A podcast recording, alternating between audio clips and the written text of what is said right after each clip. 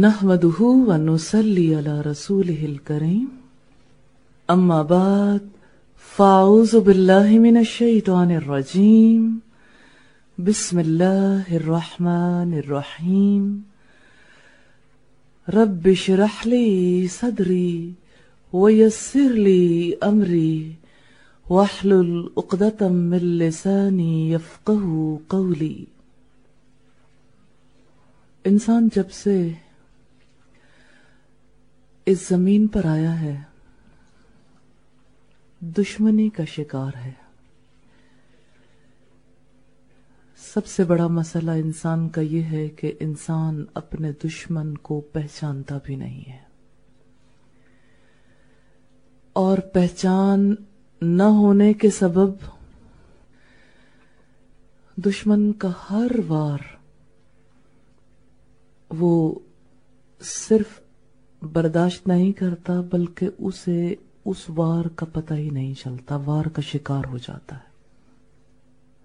آج کی اس مختصر نشست میں ہم شیطان کے وار کا شکار ہونے والے انسان کی کیفیت کا جائزہ لیں گے اور پھر ہم یہ دیکھیں گے کہ شیطان کو انسان پر وار کرنے کا موقع کیسے ملتا ہے۔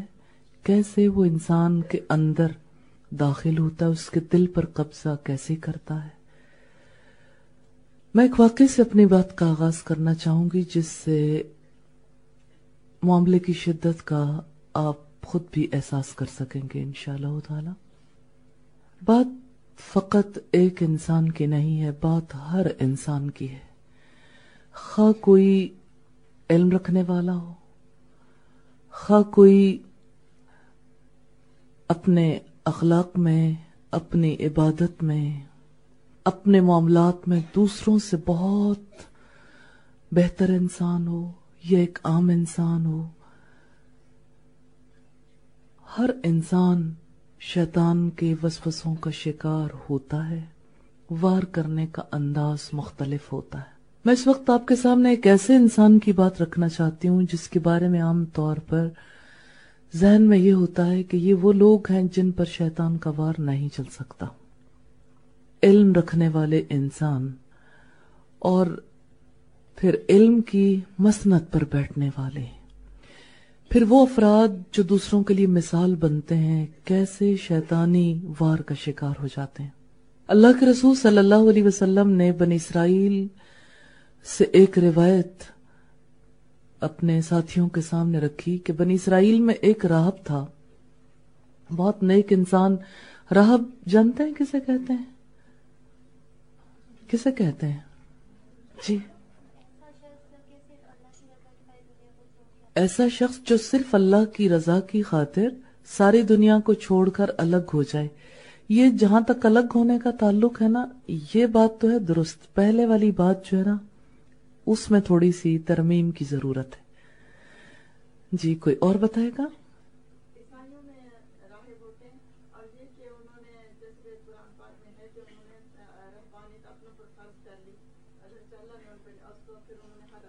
جی۔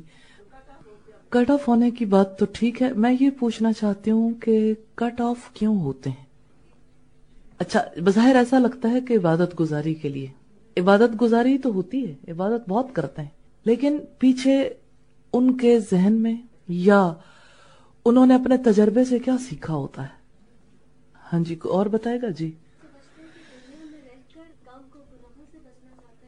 گناہوں سے بچنا چاہتا ہے اچھا۔ جی۔ ساری باتیں ٹھیک ہے اصلی والی بات نہیں آئی۔ میں نے یہ بات اس لیے آپ کے سامنے رکھی ہے کہ بالکل اچھی طرح واضح ہو جائے کہ کیسی شخصیت پر شیطان کا وار چلتا ہے۔ جی۔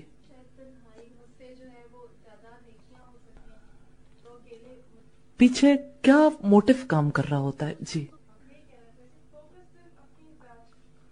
میں لفظ کے حوالے سے آپ پر بات کلیئر کرنا چاہتی ہوں۔ رہبانیت کا روٹ جو ہے نا را ہا اور با ہے۔ رہبانیت کہتے ہیں مسلک کے خوف زدگان۔ یعنی ایک ایسا شخص جو خوف زدہ ہے۔ اللہ کا خوف رکھتا ہے اور اسے اپنے آپ پر بھروسہ نہیں۔ اپنے آپ کے بارے میں خوف زدہ ہے، کہیں میں دنیا کی محبت میں مبتلا نہ ہو جاؤں۔ کہیں دنیا کی مصروفیات، دنیا کی رغبتیں مجھے رب کے راستے سے روک نہ دیں۔ اللہ کا خوف اب جانتے ہیں کیا رول پلے کرتا ہے انسان کی زندگی میں؟ اللہ کی بشارت سے دیکھیے، وَلِمَنْ خَافَ مَقَامَ رَبِّهِ جنتان۔ جو اللہ کے آگے کھڑے ہونے سے ڈر گیا، اس کے لیے دو باغ یہ ایک خوفزدہ انسان ہے۔ خوفزدہ ہونے کی وجہ سے وہ دنیا چھوڑتا ہے۔ خوفزدہ ہونے کی وجہ سے وہ تنہا رہتا ہے، گوشہ نشینی اختیار کرتا ہے، اللہ کی عبادت پہ مصروف رہتا ہے اور اللہ کو راضی کرنے کی فکر کرتا ہے۔ اللہ کی ناراضگی کا اسے بہت ڈر ہے۔ اب یہ بات کلیئر ہو گئی راہب کے حوالے سے کہ رابانیت کوئی کیوں اختیار کرتا ہے؟ یہ دراصل خوف کی وجہ سے اختیار کی جاتی ہے۔ اسلام میں رہبانیت نہیں ہے، لیکن چونکہ ہم شیطان کے وار کی بات کرنا چاہتے ہیں، اس لیے یہ جاننا ضروری تھا کہ شیطان کا وار اللہ سے ڈرنے والے پر اور اتنا خوف رکھنے والے پر کہ اللہ کے لیے وہ ساری دنیا کو چھوڑ کر الگ ہو گیا، وہاں وار کیسے چلتا ہے؟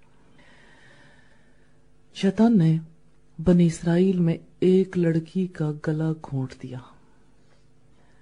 جب گلا گھونٹا لڑکی بیمار ہو گئی، اب نہیں معلوم ہوتا کئی بیماریوں کا کہ کوئی بیماری کیسے لاحق ہو گئی نہ دبانے والے کو دیکھا، کسی نے نہ دبتا ہوا دیکھا، لیکن لڑکی کا تڑپنا، اس کی بیماری اور اس کے حالات و واقعات، یہ تو سب کو دکھتے تھے کہ کیا معاملہ ہوا۔ شیطان نے اس لڑکی کے گھر والوں کو سجھایا کہ آپ اس کو علاج کے لیے راہب کے پاس لے جائیں۔ اور گھر والے اس کے پاس گئے تو اس شخص نے کہا، میں اس کا علاج کیسے کر سکتا ہوں؟ میں تو علاج نہیں جانتا۔ مجھے کیا معلوم؟ اس پر گھر والوں نے بہت محنت سماجت کی، لیکن پھر بھی وہ راضی نہیں ہوا۔ گھر والوں نے اس سے ریزننگ کی بلاخر اسے کنوینس کر لیا اور راہب نے لڑکی کا علاج شروع کر دیا۔ اب آپ دیکھیے گا، لڑکی کا گلا گھونٹنا، لڑکی کے گھر والوں کے دل میں خیال ڈالنا، یہ جال دیکھیے گا۔ اب یہ تیسرا چکر ہے جس میں راہب کو شیطان نے ایگری کر لیا کہ آپ علاج کر لو۔ پھر اس نے وسوسہ ڈالا راہب کے دل میں۔ اور اب جانتے ہیں کہ اللہ نے مرد اور عورت میں ایسی کشش رکھتی ہے، تنہائی کا موقع ملے تو شیطان کو عمل دخل کرنے کا بہت موقع مل جاتا ہے۔ شیطان نے راہب کو اکسایا اور بالآخر راہب نے اس لڑکی کے ساتھ زنا کر لیا۔ لڑکی پریگننٹ ہو گئی۔ اب تک راہب کو کوئی فکر لاحق نہیں تھی۔